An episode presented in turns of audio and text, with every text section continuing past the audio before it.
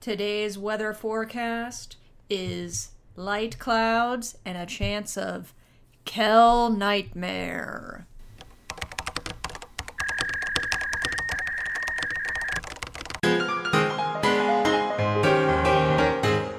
Hi everyone, I'm Eli. I'm Cheyenne. Welcome to You've Got a Minute, where we are just right in the middle of things in the movie You've Got Mail. I would hardly say we're right in the middle of things, but we are on minute 18. I didn't say the middle of the movie, I just said the middle of things. Well, talk to us about the middle of things. Where are we coming from? Where are we going? So, uh, the folks from the shop around the corner have just discovered that Fox Books, the big bad Fox Books superstore, is opening up uh, just around the corner. How? How are they just discovering this? Like, this has been. It's not a pop up tent. It's They've like- been building this for months. The paint job can't be a one day ordeal. pre-internet it seems like well not pre-internet obviously but pre like the internet as we know it it seems like you would have been more invested in the things happening around you especially if you're so obsessed with your city and your neighborhood and your district and like all of that This is perhaps maybe the first plot hole. All But the- it, it's the tiniest little hole. maybe they're just used to things you know she talks later on about how things change in new york and maybe they just aren't going to give it any mind until they know what it is Perhaps. And this is that moment. This is the moment where they stand outside of Fox Books, stare up at the big painted wall that we just described in the last episode, and say, Kel Nightmare. Which, ladies and gentlemen, if I had to make a shirt, this would be it. if she had to, folks, if you really twisted her arm, she wasn't going to bring it up. But now that you mention it, if she had to make a shirt, It would be Kel Nightmare. Today, I bought a necklace that I had some poor Etsy seller oh craft that says Kel Nightmare. By the time you hear this, she'll have had the necklace for a while. I hope so. So this beautiful line comes from Christina, our grown-up Daria, and she is lamenting with her coworkers that uh, shop around the corner may be in trouble. Kathleen is completely unfazed by this. She says, and this really says a lot about Kathleen and how she views the shop around the corner. I think how she views the world. She's very much a joy from inside out, and Christina is a bit of a sadness. not just that because i think you're absolutely right but i think that like we saw the fox men talk about their business and this is her talking about her she says this has nothing to do with us in regards to fox books she says it's, big, big, impersonal, Impersonal, overstocked, and full of ignorant salespeople. But they discount. so she like she thinks that they're in a different like they're not even competitors in some way She really doesn't give in to the myth of scarcity in this scenario. She goes on to have a conversation with birdie they're at a little what do you call those like It's just a little deli where they sell the meats and the fish, but you can also eat lunch there. Yeah, yeah. I guess it is like a little deli. What's the What's the place in Austin? The Blue Grocer. Mm-hmm. And Yeah, across the street is Peterman's, which is this sort of exact thing. yeah, exactly. Uh, so she's with Birdie at this little deli, and it's another one of those transitions that this movie does that I really like, where we hear the person's dialogue and then cut to them delivering the line in the new scene. There's so much. It is one of the most flawless edits so far, in my opinion.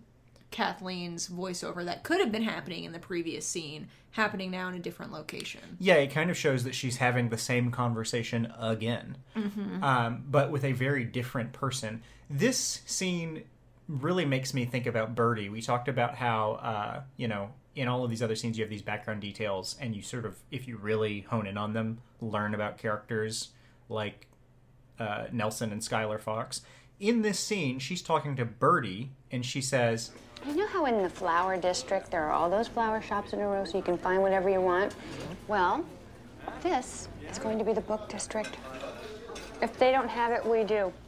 And Birdie very suspiciously, just in total disbelief, nods her head, like, sure, Kathleen. And then she delivers uh, a very poignant line and says, and vice versa, to suggest that the shop around the corner might not be able to offer the exact same things that Fox Books does. And that that might be a problem for the small independent bookseller. Yeah, perhaps an overstocked bookstore is going to be more attractive than an understocked niche bookstore. Yeah, and Kathleen doesn't take her meaning. Kathleen says, "Yeah, exactly," and goes on. Uh, Birdie is very skeptical and nervous about all of this. She's not afraid in the way that Christina is, but she is concerned. Before we leave that scene, I'm curious what your opinion is on watching this minute by minute and minutes like these, where we have three distinct locations. Mm-hmm. How short some of these little moments are. Like, do you think a whole day of filming was dedicated to the like 20 seconds we spend with Birdie and Kathleen at the deli? It is really interesting when they do cut to so many different scenes, and very few of them repeat locations. Like, so much of this movie is in new, unique, one off locations. Uh, it is interesting how short all of those scenes are. And it's not necessary for it to be that way. Like, they could have several scenes, they could have found ways to write more scenes in uh, Nelson's office. You know, there's another scene between Joe and Nelson. Or in the scene we were just talking about, that could have been a continuation of the street scene. Just add Birdie into that equation, have the four of them walk from the store into the shop. Like, they could have saved a whole day of filming, but it's really wonderful that what they've done is insinuate that, as you mentioned, Kathleen is having this conversation over and over and over again. And we see that in the final moment of this minute. Yeah, we transition away from her conversation with a concerned Birdie to her conversation with Frank Navasky back at her apartment. Um, what does she say at the beginning of this? It's actually Frank who starts this scene. He's talking about when the shop around the corner crushes Fox Books. They will have turn back time on all the progress made by the Industrial Revolution. Yeah, yeah. He, you know, uh, he's a very, very anti-capitalist guy. Um, Frank is someone who I think the the writers of this movie have some level of like, not contempt for, but I was going to say like love and loathing. they definitely are making fun of him and this is a great example of that there are so many scenes where he is anti-capitalist and anti-technology but he like he works for a big company in a big city a very capitalist city and he is obsessed with very specific technology in every almost every scene that he's in kind of makes fun of him and pokes holes in him for his hypocrisy um, Yeah, he, like he has all these rules for life, but uh, he can break them in his own strange, unique ways. Yeah.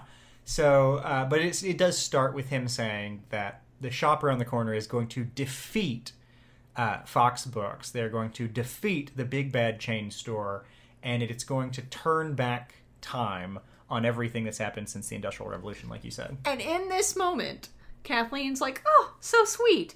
And they engage in the most sexless hug I have ever seen. It's like when you hug an aunt that you're like, is this a relative or has the neighbor stopped by? It is just like a little pat on the back. I'm sorry, what? Let me let me Hold just on. give a different comparison. No, no, no, no, no, no, nope, nope, nope. I need this one on record. Their sexless hug is like when you hug an ant. And at first I was like, is my wife talking about hugging an ant like a bug? No, a familial ant. Yeah, yeah, An no, I- aunt, some might Yeah, say. it's like when you hug your aunt, and midway through the hug, you say, "Am I hugging my aunt or am I hugging my neighbor?" Is that? I'm sorry. Wait, like how many has that happened to you enough times that you think it's a common occurrence? The Has con- that happened to you once? the context the context I've left out of this scenario is a lot. is that your family is so large that you know you don't know all of your aunts. Oh, you mean when you're hugging well. one of you mean when you're hugging one of my aunts? When you come to one of our family gatherings and you're like, "Am I hugging someone who's a part of Eli's family, or am I hugging a random person that's in the house?" Because in my that, and that you know, sense. even if they are a neighbor, we're still on Phillip Street, so who knows? So they're probably still fan. Okay, yeah, yeah. That listen, I'm gonna pretend that that's what you meant, and not that It's one time. exactly what I meant. What I said is what I meant. And listeners, we have reached the end of minute mm, 18. going- 18. We are now at minute 19. And before Eli has any more time to roast me, Thank you. Until next time, thank you. Thank you. Thank you. Really rushing out of that one as quick as you can, huh? Absolutely.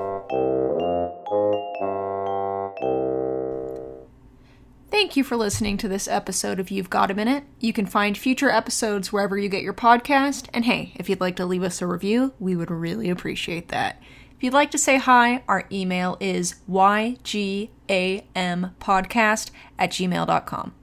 We'd love to hear from you, and we'll see you next episode.